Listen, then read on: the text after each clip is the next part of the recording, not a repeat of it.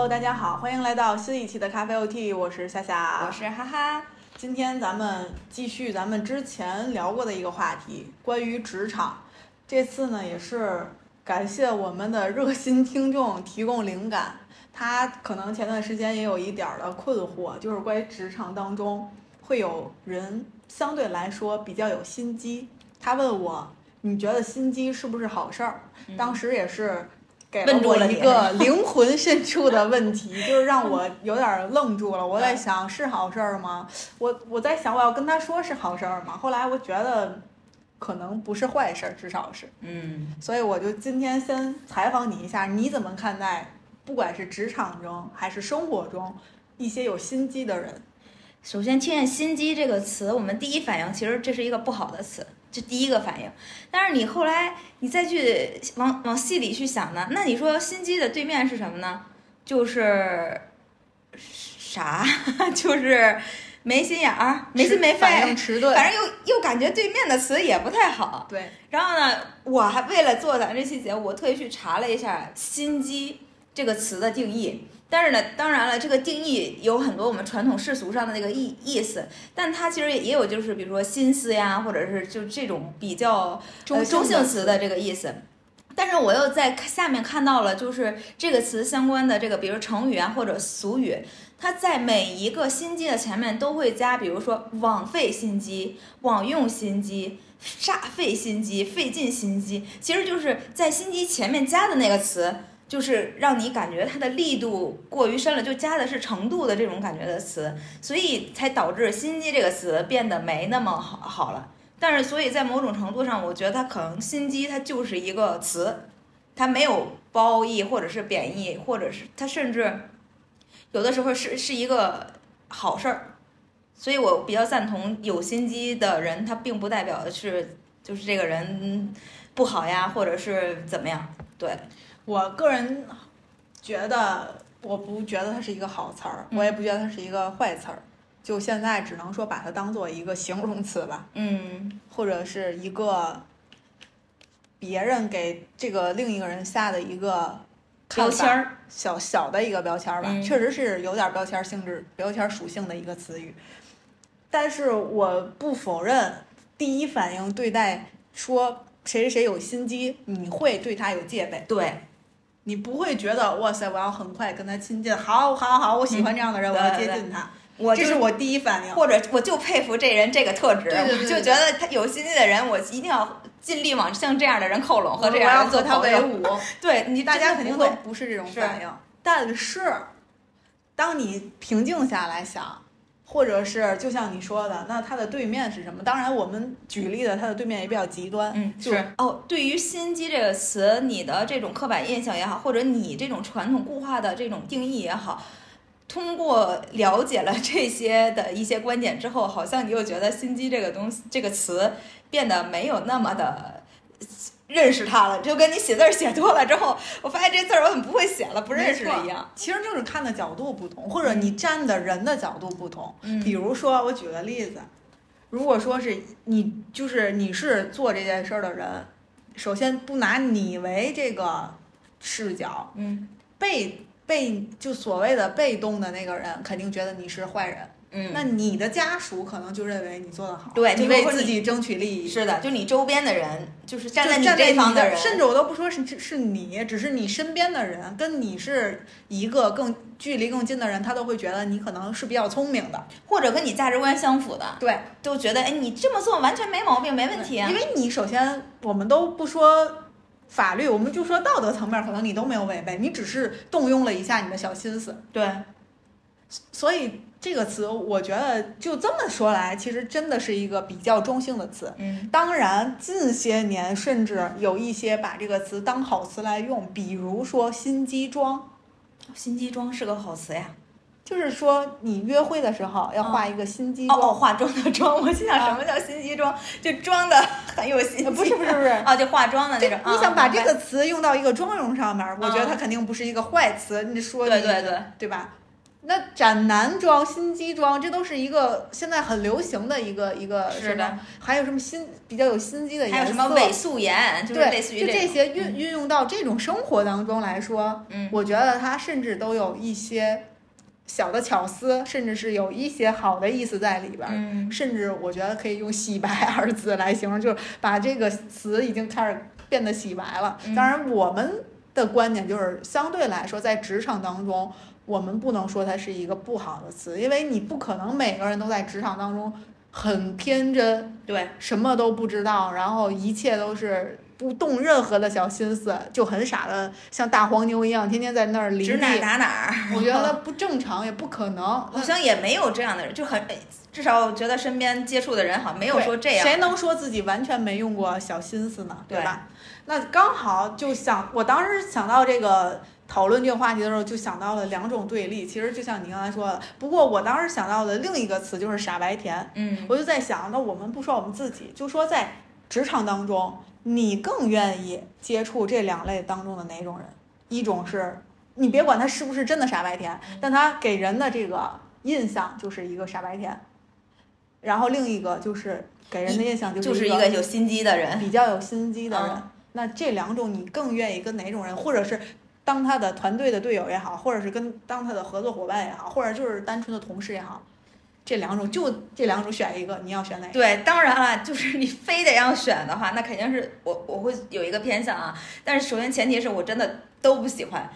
我说为什么都？你说那傻白甜天天就是你看着他跟他着急，你就感觉但是其实职场里真的会有这样的人，对，就是你吧，只能说就是接受 接受他的存在，你又不能不和他，比如说非得有共，就是共同一起去工作或者是干嘛的，但是你就看着这个。那有有时候你就恨铁不成钢，恨不得就是你嗯就代入感比较强，但是呢，你又知道，哎，行，他就是那样的人，对不是装的你。最后就只能当了解了之后，就总结一句，那他就是那样的人，去宽慰自己。我觉得都不是说去怎么样了，就是让你自己更能舒适一些，然后接接受这样的一个身边的同事，这样的队友。那然后比如说说这个，要是一个偏向有心机的人呢，我是觉得。有的人他看起来是有心机的，但是还是要再看他处事的方式是不是让你觉得可以接受的，或者是舒适的。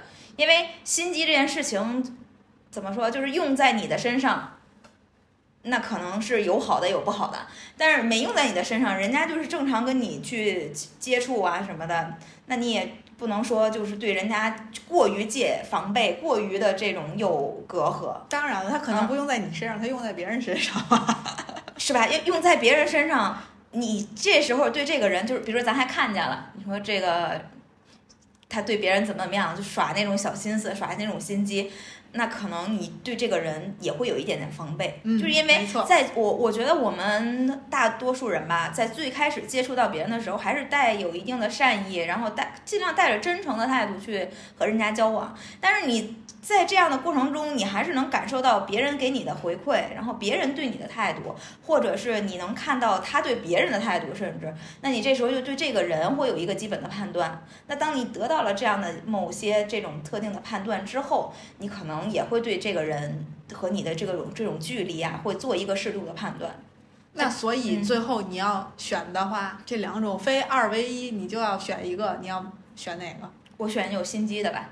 啊，我是这样，就是我非常不能接受，完全就是真的是傻白甜的那种。嗯在我的生活里，我 完全不能接受。我是一个慕强的人，我觉得你强，那我佩服你，嗯或者是我向你学习，我尊重你，我甚至把你当成我心里的一个追赶的目标。但是如果你真的又傻，嗯然后你还特别没有眼力见儿那种，我就真的受不了，我我不会想跟那样的人接触。但我首先就觉得，如果你傻，或者也不叫傻，就是你很单纯，然后你很没有这种上进心，或者也不叫上进，就工作当中你很笨，你你很多东西你就学不会，嗯你会拖累别人，嗯，对，这就是什么一样的队友的感觉吗？然后拖累别人之外，你还会整个耽误所有人的进度。对，这种东西就完全有的时候别人就要承担你的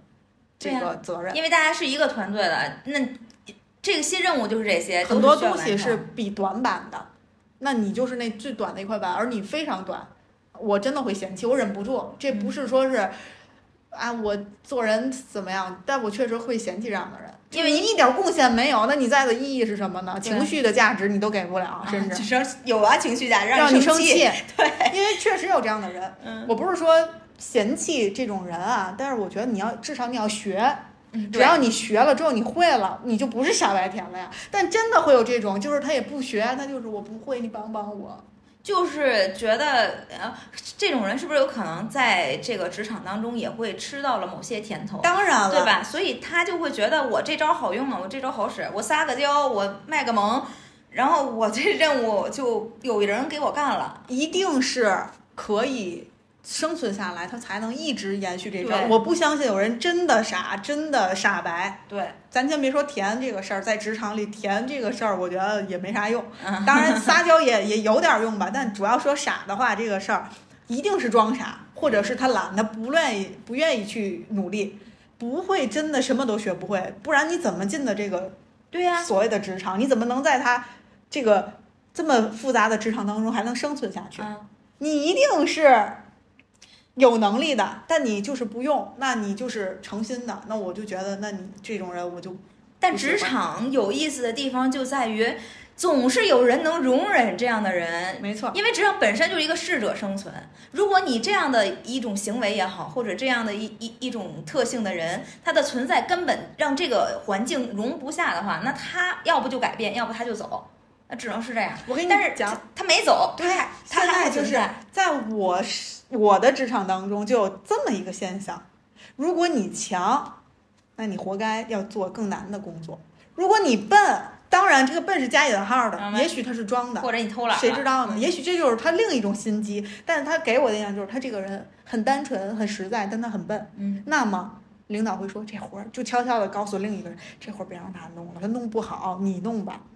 我就觉得哦，凭什？么？所以我很讨厌傻白甜，就别人在承担他的工作，就是比如说大家是一个组的，那好，那另一个人帮他干，就组长会觉得他弄不好，嗯有可能会捅娄子。那么好，你的工作分给他，这些难的、困难的都分给另一个人，你就做你自己负责一小点儿那点儿傻子都能干的活儿，那你就干那个就行了。而且这是默认的，所以这就是一种，其实我我觉得算是不好的风气。这甚至是职场的另一种 PUA。我觉得就是，这这我都不知道怎么解释这种行为。就但是大部分的存在在我的职场当中，没有解释，就是觉得那你有能力，你多干一些，他可能稍微差一点儿，就让他少干一些。但是目前就是这种现状，它之所以能存在下去，那只能说明就是被压迫的这这些能干的人，他还在他的容忍范围之内。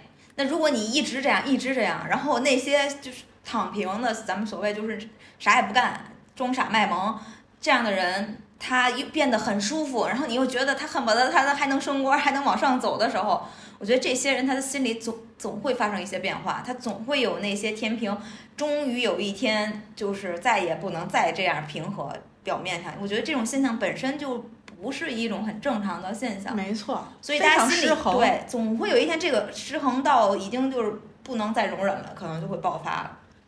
夸张到什么地步呢？就是比如说他做这个东西，当然一开始没有人会把所有的工作分给别人，肯定是让他做，嗯那他一定是做不好。对呀、非常简单的操作做不好，一次可能，哎，就大家原谅他，然后帮他。第二次，哎，又有问题。第三次，领导说那好，就别让他做了，就让你做。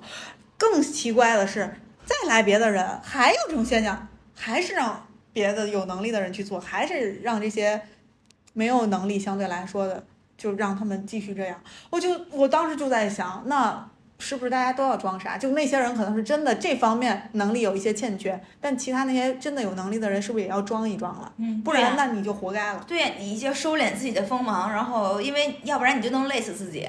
毕竟大家，尤其像有些单位，你可能有一些外企，可能它是通过你的销售能力也好，或者是其他的业绩也好，甚至是什么，它会有这那个种竞争 KPI，对，那可能好，那谁能能者多劳。但有的企业，可能他不是，是所有人都做同样的事儿，对，或者是挣同样的工资，然后因为你的无能导致别人就要多承担，那但是你的工资并没有分担给别人，大家还是同吃那一个锅里的饭，那别人就会觉得很痛苦。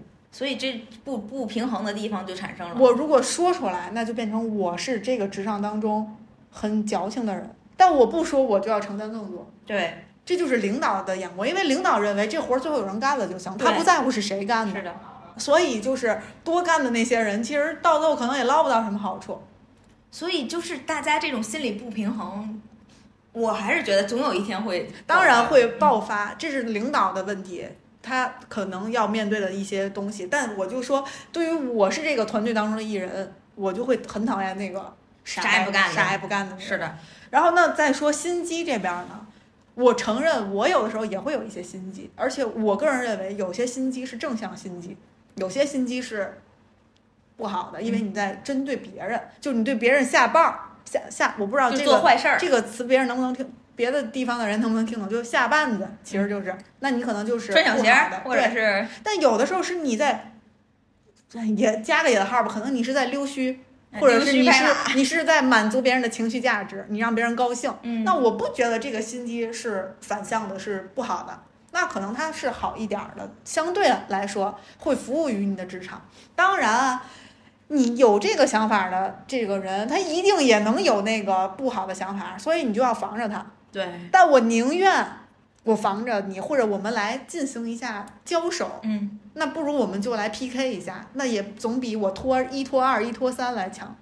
然后甚至有的时候，你看，就说当真叫职场黑化，或者是社会叫什么社交黑化，比如说这人说话比较直接，可能潜台词就是这人情商低，或者这人就是不会说话什么的，就说这人说话直接，就是所以你看，有时候你这心机的表现，是不是也算是一种情商高的表现？对我时常都觉得，我现在最近这个这这叫这三四年吧，成长了很多。我现在觉得真正有心机的人，我甚至都不知道他有心机，那才是高手。那些我都能肉眼看见的事儿，都是低级手段，甚至都不需要防，因为我都能看出来。那年龄大一些的姐姐们、哥哥们怎么会看不出来？对。那些老油条们怎么会不知道？可能大家都不 care。然后对于心机这件事情，我也深有体会，因为，因为我自己认为我我我不是那种什么傻白甜呀、或者是我没有心眼儿的那样的人，或者是就那种铁憨憨那种，我不是，我确实什么事情会。我确实什么事情会想的多一些呀、然后怎么接人待物，怎么去处事，然后让大家可能舒服一些。所以就是我的这种吧，也可以算是心机，但是就是对于长辈来说，就是人家看我，我这一点也很觉得困扰的是，就比如说很多长辈。见人多了一些，然后看见你这个孩子，他们就会说：“你看，一看你就是个精明的小孩儿。”这个“精明”这个词呢，你可好，那你也可不好。人家就是看你就是有心眼呗，这个孩子，对吧？那就是我这是一种感受，就所以你给别人带来是这样一个感受，所以在你最开始认识新的人的时候，或者是也有可能不是长辈，就是同身边的同龄人，他会觉得，哎，这个人可能就是不是一个好好对付，或者是会有一点距离感的，就是一你长得就有一副有心计的样子，让别人会有产生这种距离感。但是有的人，就比如说我姐。就别人一看她就是一个很敦厚的对，就是一个很好，就是就看就是一个不错的人、善良的人，就是这种好的词就到人身上了。就是，但事实他也肯定不是傻子呀。但是就是这样的一个，你别给别人看起来这样的一个形象，是让他会获得更快速的这种就是拉近距离的感觉。就可能我呢是需要和人家就是处了事儿之后，人家哎觉得并不是说像他看起来的那副样子，你知道吗？你还需要去通过其他的一个途径是和别人再去建立某就更进一步的关系的。但是有的人他本身就是一个，呃，看起来就非常的友好的样子，那就瞬间就能可能和别人拉近距离，这好像又减少了你的社交成本。确实，我觉得那算是更高级的，我不觉得也不叫心机，可能是给人的一个第一印象吧。对，而且你说你的，所以就我就觉得玄学也不是玄学，就是你的面相，很多时候可能也不光是面相，有的时候是谈吐加你的给人的第一或者对感或者你的表达，然后对你的在整个的行为或者你的其实就是气质，对第一印象，各个方面吧。嗯，我觉得反正不管怎么说吧，这个就我觉得职场里没有单纯意义上的真正的傻白甜，其实都是另一种心机，包括你展现出来的你的野心是你的心机，对。你的那些摆烂也是你自己的一个小心思，在职场当中，你给自己的定位。所以就是看大家怎么定位自己，而且我觉得其实选队友很重要，嗯。还是要判断一下你的队友或者你打算更亲密的一些同事关系，你要努力的辨别一下。而且我就忽然就想到了一个话题，就是比如说你在一个职场的一个团体里面，那其实就天然的会分出一些所谓的小团体，因为这个东西也没有办法嘛，就是哪怕你们几个人一一起出去吃饭，你们就会被固化成在别人眼里你们是一个小团队的。那这个时候，你比如说你选择一个更什么样的团队，或者是你有时候都不想选，但是你已经就自然而然的被划分到某个团队里了。那这个时候你是如何去做呢？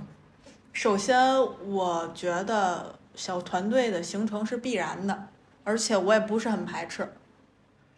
嗯，我其实是一个主动出击的人吧，相对来说，我可能会主动选择我自己的团队，嗯，我不会，嗯，就是让自己被动到让人来选择你，或者别人来接受而。且那也不太可能，怎么可能会别人人家？假如说你是一个新融入到一个队伍里的人，如果你不向别人抛出橄榄枝，本来人家已经有固有的队伍的时候，谁会没事儿？哎，你也跟我们一块儿，很少，那得是经过很长一段时间的这个接触之后，嗯可能才会抛来这个橄榄枝。嗯我觉得我可能也不，如果我真的不打算在这个团体中有任何一个小团体，那我就真的不会站在有任何一个队里。嗯如果我打算融入到这个里边，那我一定会在很快的时间内选择我自己想去的队伍里。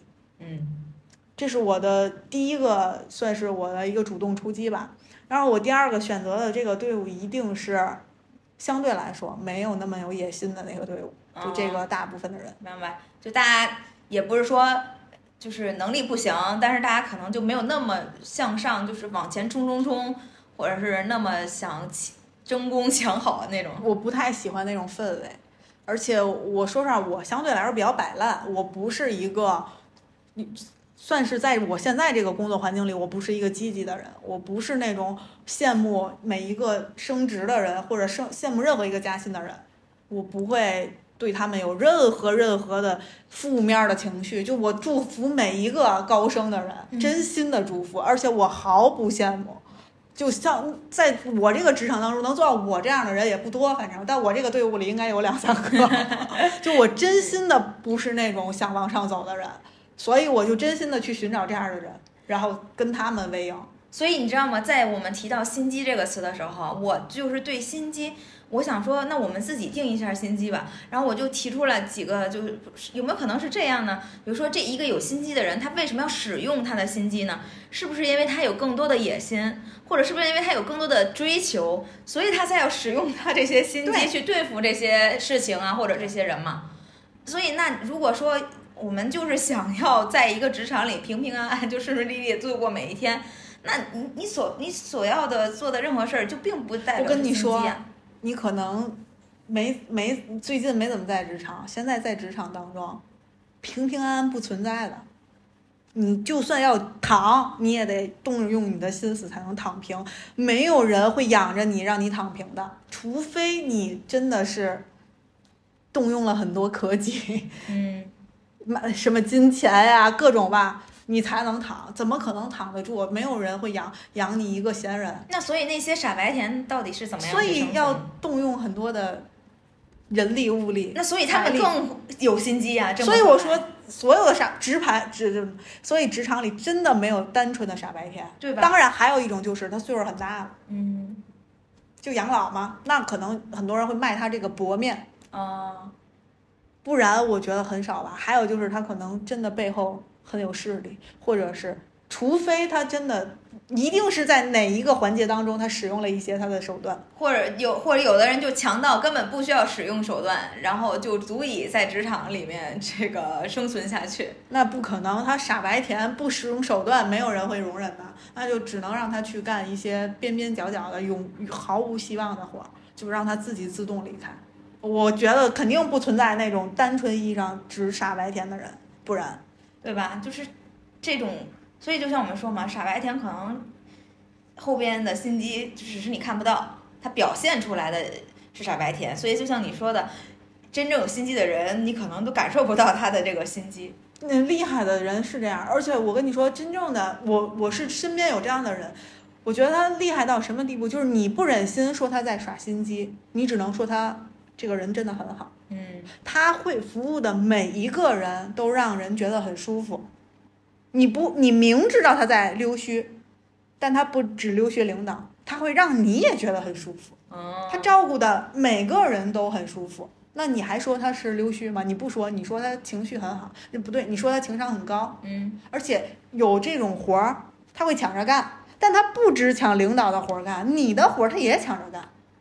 热心还感觉那我都不说他是心机了就，但是你说这样的人才是厉害呀。那些只给领导敌重物的人，所有人都知道他在干什么。对但像这我说的这种这样这种人，那就是我觉得他就是真正厉害的人。是能把大家都到照顾到了，那才是至少是大部分人，嗯你都会觉得这个人很不错。对那可能在一些群需要群众的时候，那人家的得票或者是群众基人家的，础非常对的坚固，而且这是最高境界，就是没有人会说他是有心机的人。嗯，所以这就是心机最高的这个，我觉得算是，但是好累啊，这种，除非他是真心的是这样的人，不然挺辛苦的吧？嗯应该。是，我觉得真是就是，但凡你通过别人的表现，然后你觉得哦，好像情绪被照顾到了，或者你觉得真的好舒适，那这个人是在这种比如说情绪价值上也好呀，或者是在肯定是付出了某些东西，才会让你有这样的感受。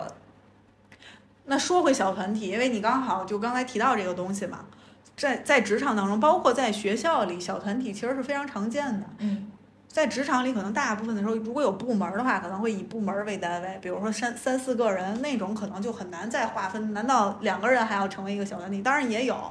如果像很多一个大厂或者一个大部门，那可能一个办公室里边会有七八十人，嗯，那这时候肯定会很常见这种小团体。对，所以我是觉得这种东西非常非常的不可避免，而且我之所以要选择有一个小团体，是在哪怕是你在缺勤的时候，会有人想着你还有这号人，对，然后你的工位可能比如说有的时候搬家，很现实，我们之前经历过一次，有的人就出去了出差或者干嘛，他可能就赶不上搬家，嗯。那如果你没有小团体，那你面临的就是你的工位上的所有东西都在你的位置上放着，没有人管你，到最后可能就是搬家公司胡乱的把你东西一周，然后就直接搬走了，嗯嗯，也没有人会等你回来再收拾那个东西，那不可能。但如果你有哪怕比较相近的两三个人，可能他们就碍于面子，也会帮你，也会没办法帮你把它收了。虽然这很现实，但是这就是职场就是这样，我觉得是这样。我觉得这就是社社会，就和人交往的时候就会有这样的现象，就包括我最近看那个综艺节目嘛，他就是那个男生女生谈恋爱这种，但是他们就会天然的，因为他们是分了两个屋。就是两个不同的这个两栋房子，那就天然的就分出了阵营。就比如说这一栋房子里的这几个男生就是好好好伙伴，就是哥们儿。这喜欢的女生，我我首先我没喜欢，正好也赶上没喜欢，那他就是觉得他天然的就要帮他这栋楼的这个哥们儿去追那个看上心动的女生，所以就是很好像这种小团体，就是人多一旦多了之后，好像就是自然而然的就会形成。那你怎么看待这个东西？我觉得就是很正常的一个现象，但是我其实如果加入到一个团体当中，我肯定不会马上就找到一个小团体去融入，但是我肯定也不是说就是把自己放在一个小透明的位置，然后不去那什么。我到一个新的地方，我首先会挺主动的去，比如说和人家打招呼也好呀，或者是就是看人家有什么需要的，我就去帮忙。就是可能就是最开始是一个观察者的角色比较多，然后就看一下。先摸清楚目前的这个整个局势吧，整什么状况，然后如果要遇见有聊得来的，然后或者是就是关系感觉可以进一步，就是你觉得这个人还不错的，就通过自己的判断。那这样的时候，就可能就是和这人就多接触一些，哪怕其实我觉得在最开始很多时候，那个小团体有可能真的是天然形成的，是因为比如说我的工位和你的工位是离着近的，所以我在最开始来的时候，你哪怕你跟我多说了几句话，我在内心里都会觉得，哎，你这人还确实挺不错的。那我可能就是在，就相当于对你的第一印象就是很好。可能在后面的接触当中，我发现你这人其实。也就那样的时候，那我可能就是对你的这个太观点会改观一下，但是并不妨碍我觉得还是感激我在最开始来的时候你的一个帮助呀，或者是你的一个招呼呀，会让我觉得到这种温暖的。所以，但是对于小团体，嗯，我会其实控制我自己不加入某一个小团体，但是你知道，我觉得你在一个团体里面。有些团体是自然形成的，就比如说我和你交往多一些，在别人看来，我和你就是一个团队的。那我可能和另外那几个人其实交往也还行，但是呢，就人家就会可能会觉得你是这个团队的，或者也有可能觉得你是那个团队的，这都很难去。既然交往很深了，不就是一个团体了吗？嗯，我并不觉得我有有，就是。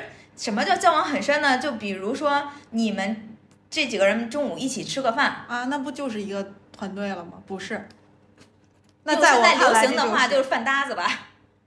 那会聊很密切的话题吗？职场就同事之间的密切八卦会聊吗？会聊呀。啊，那不就是一个团体吗？所以说我可能我自己并不觉得我是属于某一个固定的团体的。但是别人看来你就是这个团体的呀，这一点你不可否认。嗯，对。但是我觉得你内心深处你并没有把自己定位成某个团体的某一个人吧？或者也就是说，因为有的时候呢，你把自己归属到某一个团体当中，你可能就会和别人的交往就会少一些，或者是就会就会有一个划分。那那你团体里的人认知道你不想你没打算属于任何一个团体吗？就是你会给人那种疏离感吗？我会保持适度的距离。比如说，你这个你们看起来，你你们经常一起吃饭或者一起一起干嘛？但是如果说他，比如说约我去，就是单独的，我们再去，就是在工作以外的时间再去干嘛？那我如果不想去的话，那我就会拒绝呀。那你们会有小群吗？有的人，这就是我想说，在有些团队里，就只要你但凡有一个类似于小的圈子。就比如说你们一起干过一个什么事情，干过一个项目，干过一个什么，就会有一个群。然后我，所以我认识有一个人，他就恨不得有八百个群，就是他但凡就比如说三个人就能成群，所以就是三个人的群、四个人的群、五个人的群，所以我有可能在他的五五个群、四个群里面都会有我的出现。但是我并不觉得我算那那只能说我是这个他的这个团体里的，我又是他的那个团体里的。但那你觉得我哎，其实你知道说到这个话题，我就很好奇，那他到底觉得他属于哪个团体呢？就每个团体都是他呀。呃，对他想当那个中心，他喜欢去联络联络大家。对啊，可能是这样。他会认为我我我瞎说呀，也可能不是。他会觉得每一个团体都是一个新的团体，有可能，嗯，这是这个团体之间相互存在的意义，那是那个团体之间相互存在的意义，可能是这样，不然就没必要区分开了嘛。如果只是一个项目的话，以后项目结束就不会再有任何联系了。但如果你还会继续联系，那可能就又拉了另一个圈啊，对，所以那就是形成另一个团体。对，所以说有的时候这个真的团体确实不是固定的，三个人就能算一个团体，两个人都能叫一个团体。嗯，那也那也对。真的两个人就是一个真的团体是两个人只是没法建群，因为我现在脑子里就想的，我就说这个人他到底建了多少个群？我就觉得那他三个人就能建一个群，那他得有多少个群呢？真的，我就觉得那是就是我认识的这这个同事是我觉得建群最多的一个人，就好多群。其实我我甚至觉得，如果说像你说的，你的这种，对于我来说，套用到咱们节目当中，你就是比较高级的那种，而你这个疯狂建群的同事就是初级，比较初级的这种，我是高级心机，也不叫心机吧，就是在社职场社交方面，我觉得是比较高级这种。就他这种就是野心比较明显的，他想 social，他想在职场当中建立更多的链接。对，但事实上，可能别人对他防备就很多，所有人都知道你有目的的，而且就是他的存在感确实会很强，但是呢，但是所有人都不拿他当真心的，有很很私密的东西，可能不会跟他分享，因为他觉得他的社交圈子太广了。然后我可能就没法跟他说，因为说完了之后，可能马上就散播出去。但反过来，我我我我我瞎说呀，我就觉得你会是什么？其实你在他每个群里都在，你也不少你的那些圈子，但是别人就会觉得哦，你你还可以，你还不错。所以我就说，一个是初级的，一个是高级的。而且这我你说的这一点我也比较赞同的，就是因为你不会，这也是为什么我可能并不会觉得我属于他这个团体里的，就真正属于这个团体，对于团体的认认可以及价值就是存在感特别强的，是因为你有你在这里面呢，只是。作为一种社交吧，我觉得在任何一个职场里面，你肯定会有这种社交需求。那你如果大家八卦的时候，也是很常见的一个，因为大家在这个地方，那就是发生这些事情，那大家讨论的可能就是这些固定的话题。但是如果说为什么说不，就是自己的这个团队认同感吧，没那么强呢？是因为你没有办法完全把你自己的全身心投入到这个团队里。就像你说的，如果说他在我忽然他知道了一个八卦，然后在我们这个群里说了，那相对于他剩下的十八个群里面，可能已经早已经说完了。那如果我要是说一些什么东西，那他是不是已经也已经在别的群里说了呢？因为这个里面呢，就涉及到我曾经真的有一个这样的经历，是因为我在进他的另外一个群之前，我当时还是跟他私聊的，然后私聊的过程中，就是我发了一个语音吧，就大概是吐槽另一个人的，然后呢，他过了一会儿就把我拉到了他的一个群里面。然后这群里面呢，大家就开始给我鼓掌，他就说你简直太猛了，就是什为什么鼓掌？是因为他把我说的那句话录屏发到了那个群里，然后大家好像就对我瞬间就感觉我们是一路人，所以就把我拉到那个群里了。就是所以这样就会让我觉得，好吧，就是好吧，那 他真的很很不怎么样，就这种人可能就会被我关到我的小黑屋里，嘎撤他嘴巴子，因为真的，如果这这点信用都没有，就我和你说什么，你马上就转手告诉别人，那以后我就什么都不跟你说了，因为太危险了这件事儿。因为本身呢，就是当然我们吐槽的这个对象是肯定大家都共同会吐槽的一个人，所以我本身觉得我这个他发这个东西，就对我来说没没所谓，但是他这个行为就会让我产生一种戒备或者是什么，我因为我觉得我跟你私聊的东西，你现在录屏发到了其他的地方，那我就觉得还是觉得受到了冒犯。嗯，确实挺冒犯，主要是私聊。就意味着我对你是很信任的，我才跟你说。你要在群里说，那可能我就是就不在意，或者是可能我不在乎多几个人知道，但我只跟你说，很有可能我真的只告诉你，而且我发语音我都没有发字，就已经比较谨慎了吧？我猜测，如果我要是打字，就害怕你去截屏干嘛？我发语音的时候，其实就已经有可能在做一种设防，就是这样不是不能转或干嘛的吗？但你还录屏转给别人，那你得有多八卦？对呀，就所以就是你就会觉得，你看你虽然因为就还是这句话，因为你还是要在这个职场里面去生存下去，那你如果你你你不选任何一个，那你就是一个很怪的人。或者你好像不和这个好，或者不就是你你就非常的和大家就距离感特别强的话，也会显得你很特别。但我呢又不想有这种感受，给别人觉得就是你这个人就要不就是清高，要不就是不接地气，要不就是怎么样，就是我觉得很麻烦。那样你倒需要你就是给自己制造类似于另一种人设的感觉。但是我又觉得就是你这样呢。也没对我造成什么伤害，但是我呢又不能完全的，就是把你当成我真心的朋友的感觉，所以我就觉得就是在一个适度的范围内，就你就属于这个团体吧。好，那就是关于小团体就暂时聊这些，因为也是没在准备内的。然后咱们就接下来再接着还说回咱们心机的这个事儿，咱们现在就说一下，你有没有那种被别人心机了的事儿？被心机，被刺，被被刺。你觉得我被我被心机？我觉得就像是那个把我拉进群里这个这个事情，啊，对，这算是一个被心机。对，那你说其他就这种特别大的，就是让你让我觉得我真的喘不上气儿来了。我就是我我想了一下，还是没有。我有一次，我算是我脱离了这个幸福的小团体，投入到新职场当中。有一次。是在我还涉世未深、非常单纯的一个阶段，我和我的一个合作的一个伙伴，算是就是我们俩是流水线，我是上一步，他是下一步，当中呢出现了差错，就出问题了。我们的后一步，相当于我是第一步，他是第二步，第三第三肯定就是你的一个小组长，你的一个领导了。那在这个过程中出了问题之后，小组长要和领导去汇报。责任怎么划分呢？我理解的就是每个人都有责任，一二三都有责任，对吧？这是很正常的一个事儿。然后当时呢，我记得特别清楚，是一个周五的晚上，已经下班了，所以大家就都走了，没有人了，就剩我们这几个需要面临这有问题的事儿。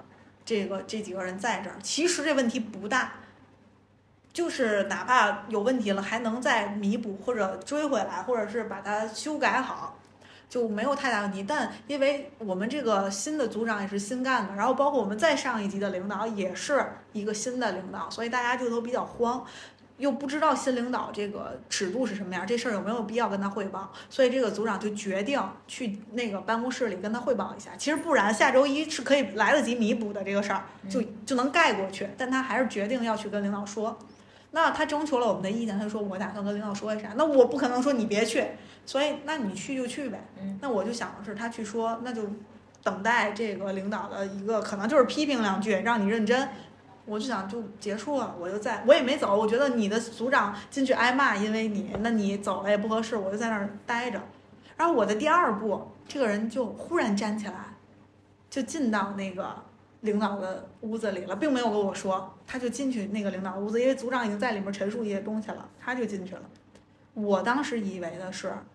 他要进去承担，哦，这个东西，他其实是进去告状了，推不用告状就可以推出去嘛，啊，对呀，因为当时我很单纯，就他是前期给我铺垫了一些，他跟我说，哦，一开始的时候你说，哎呀，你看人家那个谁谁谁，就是我们的小组长，他因为咱俩的事儿还得进去挨顿说，对，就特别不好意思。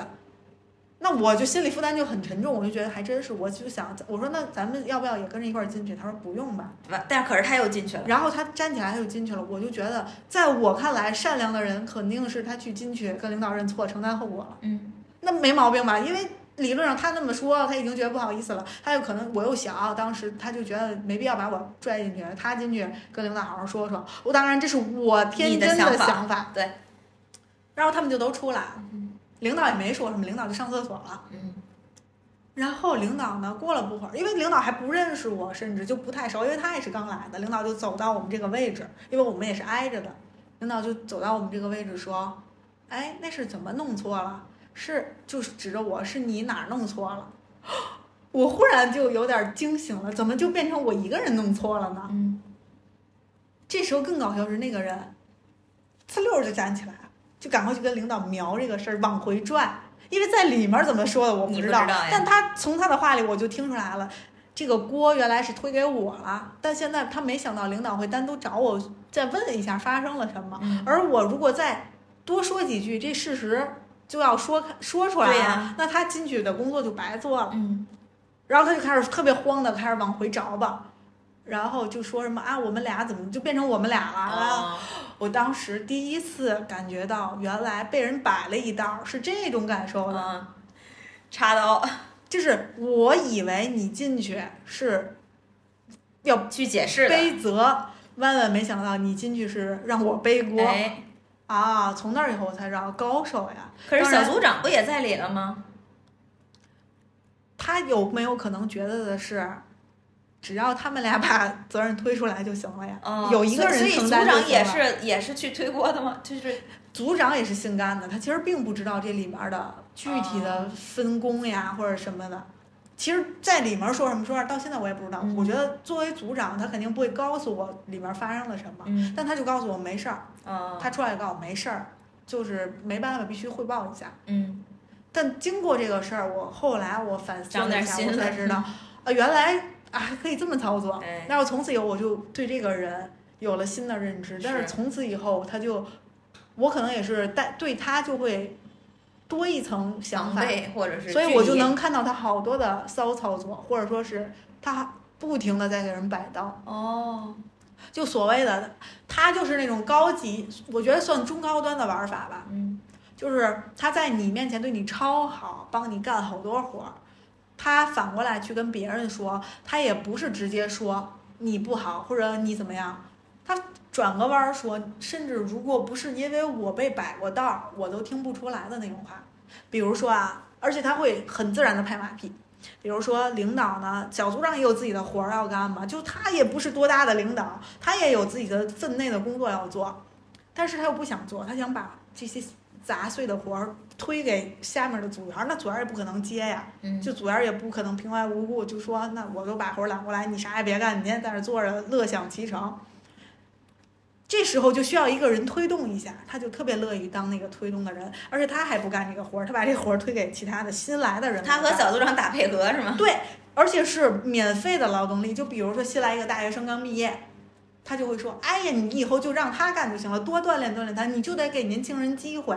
你怎么老把活儿都揽在自己身上，一点儿机会都不留给年轻人？怎这不锻炼，年轻人怎么练得出来？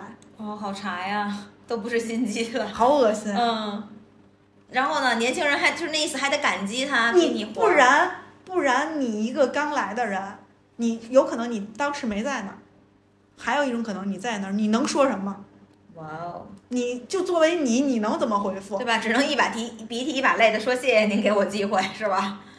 就很恶心。他他说的是埋怨领导的语气，是呀他说你怎么能这样？你把活儿都揽了。啊！你怎么能这样呢？这么累自己，苦累不自不，己。他说他不是说累你自己，明白？他说的是你把机会都拿走了，你怎么锻炼年轻人？年轻人怎么成长？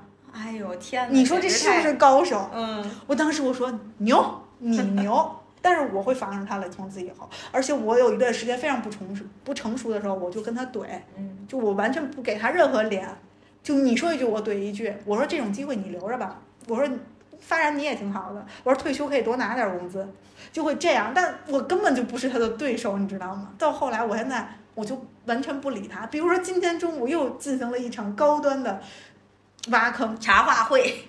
就很厉害，就比如说我和他不是一个组的现在。但是他们组要求就非常的严格，你知道吗？就是各方面的东西都要的特别多。而我们这组的组长呢，就是一个男生，所以他就会比较松，所以我们就经常偷懒儿。我经常不交什么工作总结啊，什么那种我认为无用功的东西我都不弄。但他就会督促你，他替你组长督促你，他有这么事儿呀他？会他因为他心里不平衡，他弄你不弄，你天天的就少干这么多东西，他就会说，哎，你们他同着你的组长问，哎，你们组长上你要这这这东西了吗？组长不得看他？那组长本来不要的，组长怎么办？组长得要了，就哎，你给我提醒了，要，就类似于这种的吧，这就比较他的他的比较低端的操作。我就有我说你多吃点饭吧，少说点话，就开玩笑的说 那怎么办呢？你面对这样的人，你能怎么办呢？我就亲眼看见他给别人挖坑，比如说啊，有人也是年轻人，他都针对年轻人，有一个工作总结要写。要交给大领导的一个很复杂的总结的那，就这种企业就天天写这种莫名其妙的东西要写。那然后呢，那这个人就这个领小领导就不想写嘛，这组长就不想写，就是他又推不出去，他就是他本来要做的东西是领导就找他要的嘛。这会儿他就会说，谁谁新来，谁新来的谁谁谁，听说他的文笔特别好，你你还不让他先帮你先打个打一遍稿，你先看看他到底，咱看看他到底是写的行。他怎么这么会指使人呀？就他天天，我感觉我们这个组长就好像是个傀儡一样，被他摆布，他说让他干嘛他就干嘛，但确实好使啊，就。别人正缺一个台阶儿呢，你给铺的，你给铺的是四平八稳，他下的是极其舒服。那我现在特想知道这个，比如说这个小组长听完这话以后，就对这个人很开心，就当然呀，你会觉得他在帮你打辅助呀。天呀！但这种人好烦呀。我跟你说，他最高级的说法就是他想给你好吃的，或者他想溜须你，但是呢，他会说我买多了，你帮我吃一下吧，要不然就浪费了。哎呦我的天！然后他会说谢谢你，然后让你吃的时候还没有负担，是你在帮他忙。我的天呀，高级吗？绝了！这是我经过几次坑之后才知道的，但是现在新来的人没有人知道，所以大家都说他是好人。他这么跟你说，你会觉得他是坏人吗？啊，对啊，就包括你很舒服呀，就包括新来的小孩儿，如果他让人干活的话，或者是给你机会，他真的会觉得，包括我，如果大学刚毕业，我真的会这么觉得。对啊，因为你本身就觉得自己我正好有劲儿没地儿使呢。对我来这儿干嘛？我就是干活儿，我就觉得要自己成长来的。那正好有一个人，所以他是高端的嘛。我说他真的很厉害。他现在都流行买山姆的东西嘛，他会多买出来一箱山姆的水，然后为了给领导，他不说我是给领导的，他说我后边一箱正好有一箱，你就先别买了，你先喝吧，等回来再买你再给我。他可能会再要嘛。他说正好会沉的，我天天拉着还费油。天呀，这简直就是非常的。他会早到很久很久来去打点各种东西，我就觉得他好厉害呀。那他所以呢，他有就是他有目的，他当然有目的不，我的意思，他有没有因为他这样的一些表现，然后就是如鱼得水，然后我觉得他挺是如鱼得水的。然后呢，他也就是也升职什么的都有。他不是为了升职，他为了啥呀？因为在我们这个环境当中，少活儿会是更舒服一点，或者有一些简单的工作。哦，可能我们现在做的工作比较复杂，他可能年龄也比较大，他就想干一个轻松一点的工作。所以就是肯定是有目的的吧，或者就是他习惯性，有的时候甚至我想他就是这样的人，他忍不住，或者他不觉得他在做一些不好的事儿，他习惯性的。嗯，但是确实，你比如说他打点好这一切，就是被他打点的这些人，并不会觉得不舒服呀。或者看不出来，一时半会儿。当然，经过很多次，有的时候跟我关系特别好的人，我会告诉他，嗯，我太生气了呀，我觉得好傻呀，就跟我当时一样愚蠢。而且就像他这种行为，就如果不是真碰到某些事儿的时候，你就你都不知道，你知道，就是他会总夸你，你好厉害，你干的好好呀，然后他就会说，他就应该承担更更更、嗯更厉害，所以那个人捧杀，他这种是不是属于捧杀？就好可怕，你防不胜防，你真的防不胜防，天呀，太可怕了！这种人，就这是高段位的，确实吧？很高。但是我现在就觉得，哦，我能知道你是在干嘛。嗯，但是你是经历了之我后我，就笑笑不说话，我能说什么呢？看破不说破。我也没法说，我只能说人家跟我关系还不错，我跟人说一声，因为不然人家还以为你有病呢。他这么好，对啊，你你要说他，那不就是你你有问题你挑拨离间吗？是呢。所以就这是高端玩家，天呀，就是怎么形容呢？就是我永远都唾弃这种人，但是我确实也是无能为力，我不知道我怎么才能做。就我真的做不到什么，我只能躲他远远的。就经常他他，我觉得他要发功的时候，我就站起来离他远一些。对，别别别别别别弄别搞我，我搞不过你。天呀，确实跟这种人就是你有你既要保持距离，又要留个心眼儿，万事，因为不知道什么时候就给你摆了一道，或者给让我跟你说，我被他摆过太多次了。一开始我不知道的时候，我真的是那种还给人数钱，还感恩戴德的说对对我真好。就太夸张了，就不举了吧。更多的例子，因为就举这一个人也浪费时间，毕竟就大家也不一定会经常遇到这样的人吧。我觉得这也太夸张了，对，这种确实很难得遇见。而且可我觉得可不是我自己戴有色眼镜看他，我觉得他就是有问题。我个人觉得他真的有问题。嗯当然，他可能不知道他自己这样是不好的，可能他都没有意识，因为我有的时候觉得他太自然了，嗯，他已经习惯性的了，这都是对惯犯，我觉得。这就是他，人格特色，他就是本身自己是自身都带着这样的。我都第一次见，我真的第一次见有人拿着刚买的东西跟你说：“帮我吃一点儿吧，就是谢谢你，帮我分担一下吧。天，而且我吃不了，”也嗯，买多了或者怎么样，哎呦，多体贴吧，咱就是说，哎呀，就恨得恨不得有的时候是特意给你买的，然后跟你说我多买了一份儿，我吃差不多。对吧？要不吃就浪费了，你帮帮忙吧。对，你说你能不吃吗？我的天呀！我现在就会拒绝。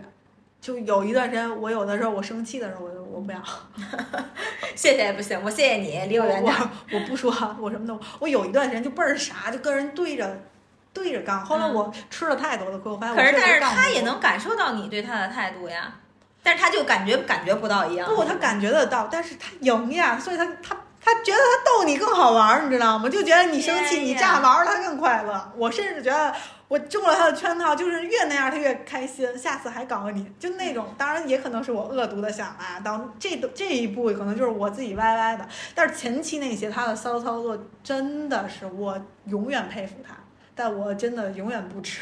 对，这就是每一个人都不同的底色吧。嗯，但是反过来说嘛，就像我说的，之前说的，还有一些正向的心机，是我觉得还可以的，嗯或者是也可以具备，或者你可以有，比如说，我可以举一个例子，就是我在职场当中，因为我摆烂嘛，所以我相对来说，我可能工作就不会做的特别快。嗯，因为好多人习惯性就桌上不能有活儿，恨不得马上就把它都赶了出去。我以前也这样，我干了之后，我发现不是，那人家就会觉得你不饱满，工作不饱满，然后就给你加活。所以我最后就是慢点儿。所以我觉得这种选择是基于这个制度之下，你就是我我还是那句话，我觉得在某一个特定的工作场合也好，或者特定的地方，就是适者生存。你要适应这个地方的这个社社交法则也好，生存法则也好，你得适应人家那个节奏。当然还得看你的目标是什么。对如果我的目标是平安度日，那我肯定是这样。当然，嗯如果我有我有很很强的野心，或者我有一个很高的目标，我一定不会这样。对，就我肯定会。所以还是说说归根结底，你的心机到底要用在什么地方，是基于你自己的一个目标，你自己的一个追求，然后你去选择恰当的时机，用到自己的一些小小心思。就我觉得不要背刺别人，你就对自己，或者你就溜须拍马，我都能接受。就你是好事儿，就至少没有受害的人。对其实溜须拍马可能也会有受害的人，但我觉得至少不是你直接就和这个人你在对对他做坏事儿。对，就是当你的心机用在是说你让自己变得就是更加的就想就追求自己目标的同时，又不伤害到别人的时候，那你的心机就是好好好的一个东西吧。就比如至少对自己我举个例子，，你去找领导签字，你永远口袋里头搁一支笔，嗯，这算是一个小心机，我觉得。嗯但我觉得这就是好的呀。对，对吧？或者是，嗯、我举，当然这也是我刚才举例子的那个人他做的事儿，但我觉得这个我是可以接受的。对，就他会每天早来二十分钟，甚至更早，他会把组长的水都打好，把他的花浇了。嗯，我不觉得这是不好的事儿，就是那你能做到，我佩服你。对，而且他会可能知道人家爱喝茶，嗯，他可能就沏好茶。对呀，这个这个东西就是也没伤害到别人，你有这份心，对吧？而且他也没拒绝，他就是接受这些的人。嗯那可能有的人人家不接受，你就别给我弄这些事儿。我我不接受这些，我也不想落到话把儿在别人手里，那人家就拒绝你了，你也就做不了了。但有的人可能他就接受，那你就可以继续做。我觉得这些是我能接受的信息，或者我觉得甚至你可以学习一下。嗯就如果你有学需要，或者你你觉得有必要。对，但是还有一部分我摆烂当中的心机，另一个就是我有的时候不会什么都说我会。嗯，可能我会，但我不一定会说我会，这是我认为我自己的心机，因为我觉得，因为你不想承担更多的责任，就或者更多的那种事。首先我不想承担更多的工作内容，其次我不想太锋芒毕露，让别人对你都是那种哦，就那种，嗯，我就觉得什么，其实你努努力，现在这个社会，这个时代。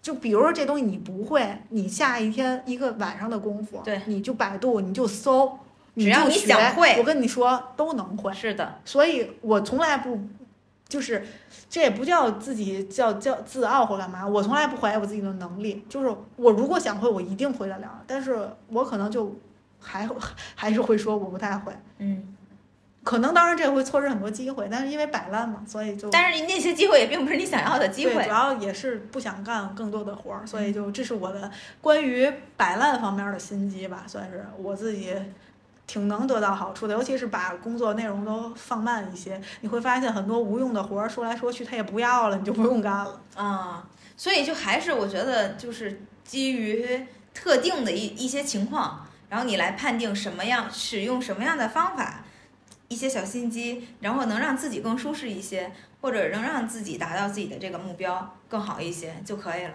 对，因为今天的内容还挺多，那咱们接下来还把下面这个说了吧。嗯我因为我觉得还挺有意思的。对，就是我从网上看了一些所谓的这个嘴替的一个考验是什么东西呢？就是很多人都没有这种怼人经历，或者是很多人都被摆了一刀，但不知道怎么处理。看看我们有没有就随机应变的能力能处理好。比如说第一个案例是，今天我今天下班有哦不对，我应该是要从头概述一下这个环境的，就是当你替同事做方案，事后却完全被他抢功的一个情况，那就是同事 A 会跟你说，我今天下班有急事儿。PPT 我真没时间做了，我已经做好了开头，后面求求你帮我做一下吧。第二天开会，领导就说这次的方案出的相当出彩，咱们组肯定能顺利通过。然后绿茶就会说，就是昨天的同事 A，、嗯他说昨天做 PPT 下了好大的功夫，花了好大的心思。如果要是笨嘴版的呢，他就会说你怎么能这么说？PPT 明明是我做的。嗯，那如果是你，你怎么说？我首先啊，就这个情况，我如果就在这个情境下，我根本都不可能给他做 PPT。我凭什么你现在没时间做 PPT 了？你有急事儿，我就要给你做 PPT。假如就关系还不错的一个同事，你不知道他是这样的人，一开始就或者你刚到这个环境里，你不不好意思就一下子太拒绝别人的情况下，我如果是刚到这个样情况的，就是这个地方的时候，我就会直接被他抢过，我都不会说那个就是这是我做的或怎么样，我只是清楚的通过这件事情我去判断了一个人，那你就让他没关系，对你对你就抢了但是从此之后你在我这儿就已经是黑名单了。所以我觉得我很，我觉得很多时候你不要急于抢功或者让别人知道什么，我觉得时间会给你答案，或者是很多人啊，很多事情都是一样。所以我觉得就是没有必要急于，就特别是很多事儿的时候，最开始发生了之后，我们肯定会有情绪在头上嘛，就凭什么就会脑子里会问这三个字，凭什么？但是一定不能让最开始那个情绪占据你的这个，因为你一旦把这个东西啪啪啪说出来了之后，你没经过你的这种真的是思考，它可能就会变成，哎，你本来是你对的，然后你就变成弱势的一方。所以如果是我的话，这种情况我就不，我都就直接不说，我就是我自己知道这个东西是我做的，但是我就就说就和这个人的关系，直接就是因为这件事情，那可能为此你就失去一个机会，升职的机会，或者是这个项目就归他了，那你就就就就就会撒手吗？假如说就是哎他做的好就选他了，有没有可能有这种？哎呀，那如果要是你们两个在竞争一个机会的话，你也不可能帮他做这个 PPT 呀、就是你们是一个团队嘛，大家一块儿做好这个东西。那如果在这个场合下，他就说，嗯，他说昨天做 PPT 花了好大的功夫啊，花了挺多心思的。那我就如果要这个时候，我就站起来了，哎，我说正好我在昨天这个我们做 PPT 的过程当中，哎，就是哪哪个地方哪个地方，因为 PPT 是你做的，你有很多的解释权呀，你你对它足够了解，所以你就把你的亮点、你的这些你放的一些巧思。把你这些东西说出来，就是你看，这个时候如果是一种竞争的关系，那你就要展示出来。所以还是需要去判断，就是因为很多东西，我的理解啊，就是在某一个场合之内，就是如果说你是需要，就是马上要展示出自己来，如果没展示自己的这个才能也好，或者怎么样也好，你这机会就是没了。那这时候你就要勇敢的站出来，去把你做了的东西正常的去陈述出来，你都不用说怎么怎么样。但是呢，这时候我肯定不会提这个东西，他完全没做，这就是我自己一个人的功劳，因为这就还是你们团队嘛。但是你这个相当于，我觉得这个时候明眼人都能知道这个东西到底是怎么回事儿。可能领导呢也不会说，但是他应该也会清楚。但是我觉得就是分分情况吧，也确实是这样。但是你要读题啊，咱们现在是嘴替大考验啊，就是对呀，我就是说那什么嘛，就是他他说昨天做 PPT 花了好大的功夫，呃呃那个花了好挺大的心思的，嗯，然后我就会站起来接着他这句话。我就会说，确实是在昨天做 PPT 的过程当中，我在某个某个部分，然后是因为因为什么什么样的原因，所以在这个地方确实是呃思考了很久啊。本来想用什么什么内容，就是明白。对，好，那下一个题啊，当着领导的面儿把锅甩给你，这个情况是，就是 A 会说，我早就给你说过了，不要这样做，你还不听。然后明明是两个人合作的内容，对方也没怎么出力，出现领导问责，抢先把自己的责任摘干净。嗯，那嘴问完就会说这种问题肯定不会再出现了，我马上拿出去改。不是，我觉得你刚才那个案例和这就特别像，所以我觉得你可以分享一下，如果是你的话，你会怎么做？我就直接说，就是下回我们两个都会注意的，我也会帮他督促，我也会让他督促我的。啊。那我肯定不是我，我肯定不会一个人承担这个东西的。我不会说我马上去改，我我会带着他，就是我我有错，我肯定有错。我当时也是直接跟领导说，我说我推给他的时候，他也没看见，我也没看见。我说我我说确实就出错了，我说下回我们注意。对，因为这本身就是不能说这只是一个人的责任。如果要是没有我的责任，那我肯定就直接说，我都不知道这事儿。但就有我的责任，我肯定也跑不了。那你要说我都不知道这事儿，不也属于嘴笨版吗？就如果没有我的责任，我就肯定我都不背这个锅，我都不必替他背。但如果有这个责任了，那我肯定就不能，我我把锅都推给他，我也不会。哎，但我特好奇，他这有没有那种嘴替版的那个正确的答案？有有答案被我截下去了，因为我也没看，因为我觉得会限制我们的思维。我特想看看人家是怎么说的。可以看一下啊。因为之前你记得就是那个网上会有很多就面试题，什么四杯水，然后有五个领导，然后就是我当时在看那个毛血旺的时候，毛不易就说那那个喝什么水能渴死什么之类的，我就觉得这就是嘴替版本。为什么要为难年轻人？那我先给你讲一下嘴替版是怎么说的。第一个情况下是感谢 A 给 PPT 开的好头，找的模板也很好用。如果下次我们一起做，一定能碰撞出更不一样的火花。啊，那还是提出提出来，他根本都没做。对他。嘴替版一定是不给他留最后这一层沙的，就可能一点都不留。那你像第二种情况，他就会说，在这部分数据的计算确实有纰漏，我对这部分业务没那么熟悉，这一块还是小 A 更专业。我做完直接把方案发给小 A 帮忙校对时，没想到他直接发给你了。哦，我觉得他这就，反正就是很也也也挺查的，就是对，但没毛病。你查我，我不查你啊。对对对，我觉得这就是。就是什么呢？查的恰到好处，然后又觉得就是这个气势不能输。对对，然后咱们再来一道。好，整日卖惨，团队里好像就他最忙。哎呦，我跟你说，我身边很多真有这种是吧？这我觉得感觉也很正常。他说：“哎呀，我的工作实在是太多了，这件事儿我真我真的做不了，你去问谁谁谁吧。”然后其实每个人的工作都很饱和，而且他已经推掉很多活儿了，完全有时间接下这一任务。最笨版就是好吧，我自己挤挤时间把它完成吧。对呀，就我肯定不会说自己完成嘛。那你他就说说我就说，哎呀哎呀，别人都问完了，现在就是你就你现在没事儿，我就是就让他干。反正我就说别人我都已经问过一圈了，就是到你这儿了。我我可能也会，我就说我说没事，你先干着，干不完你再告诉我。对呀，咱再跟领导汇报。反正你就得干，就是这活就是到你这儿了。是，就肯定就是没办法。对呀，那怎么能怎么办呢？啊，说你就反正你那个什么有你有事儿就是对，然后还不能完全那个不留情面，就是你有等你那个有需要的时候你再跟我说，我让这到时候咱们再一看一起怎么弄，看一下。嘴替版啊，他说的跟咱俩差不多。他说最近咱们部门的活确实比较多，大家都忙，这个事儿真的比较重要，一个人做不了，需要合作。我们各自把手头上工作对对，先把最重要的这件给做了。嗯，其实是一个意思嘛，就是对，反正你就得做啊，对，就肯定凭什么我自己吃亏，完了之后我还得多干活。最后一道啊，发生冲突先去找领导打小报告。A 说：“领导，这次我和谁谁谁合作好困难，他时间规划有问题，做事儿太慢了。”但实际情况是，人前和和气气一起做事儿，但搜集出来的素材中有一半儿都用不了，背后因为返工就去打小报告，被领导叫去问话。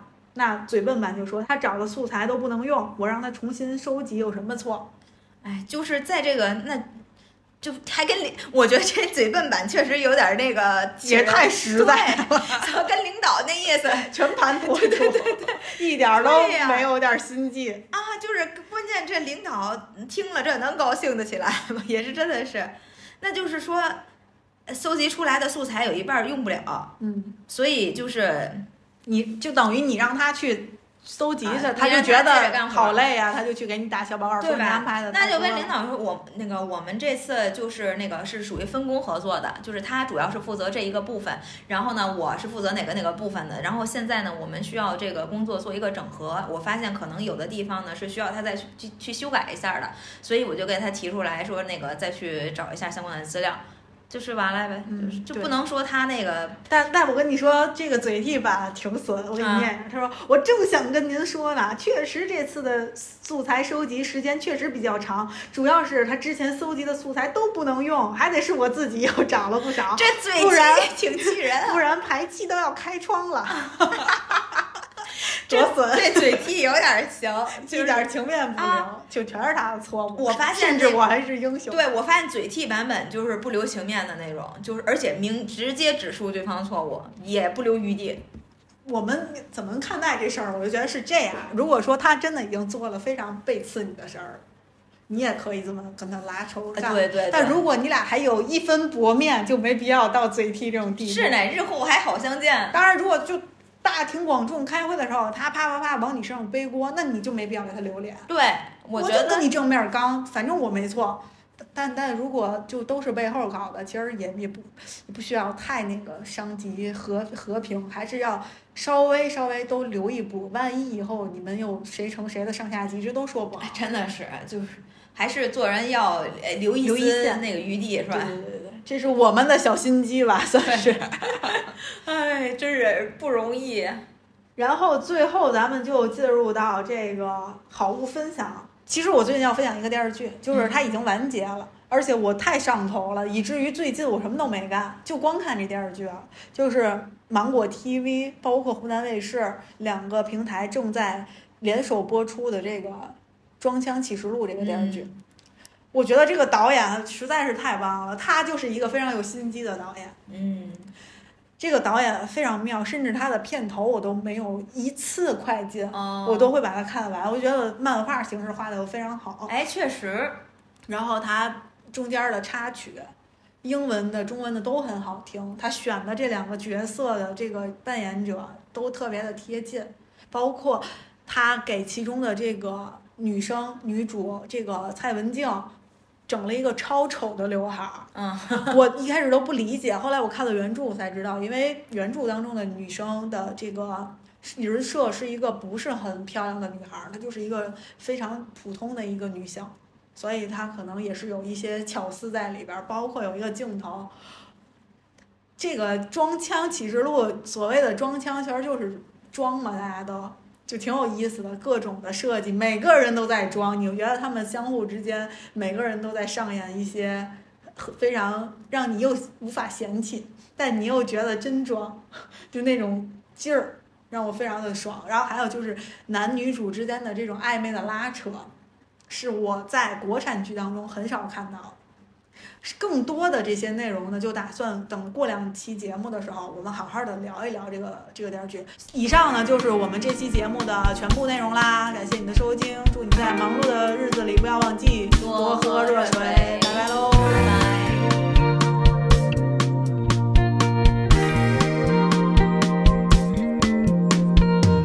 我长着一双眼，一双手，一个鼻子。双腿，一双耳朵，还长着一头乌黑的头发。他不是和我一样吗？他不是和我一样吗？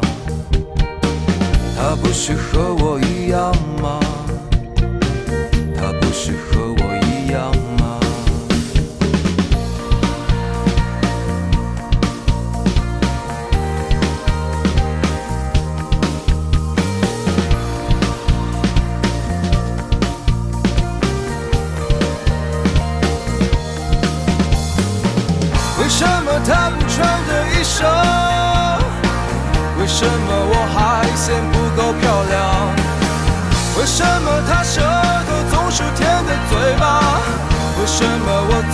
是吃个没够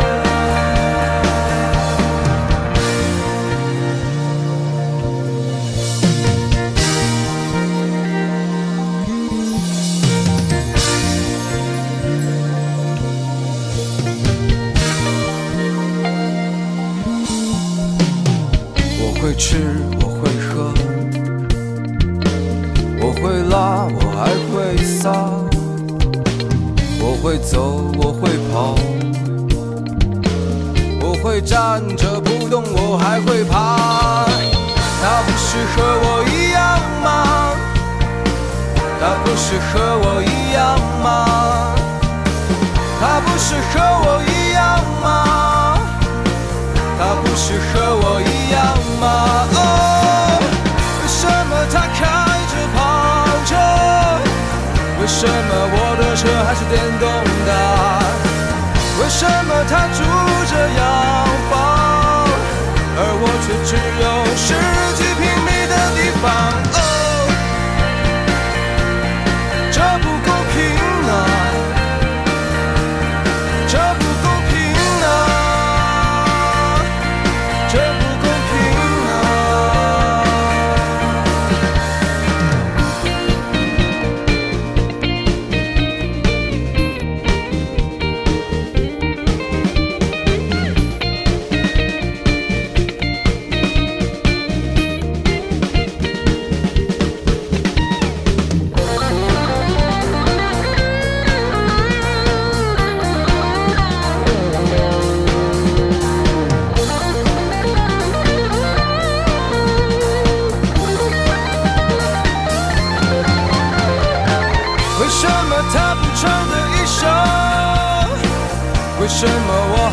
还嫌不够漂亮？为什么他舌头总是舔着嘴巴？为什么我总是吃个没够啊？为什么他开着跑车？为什么我的车还是电动的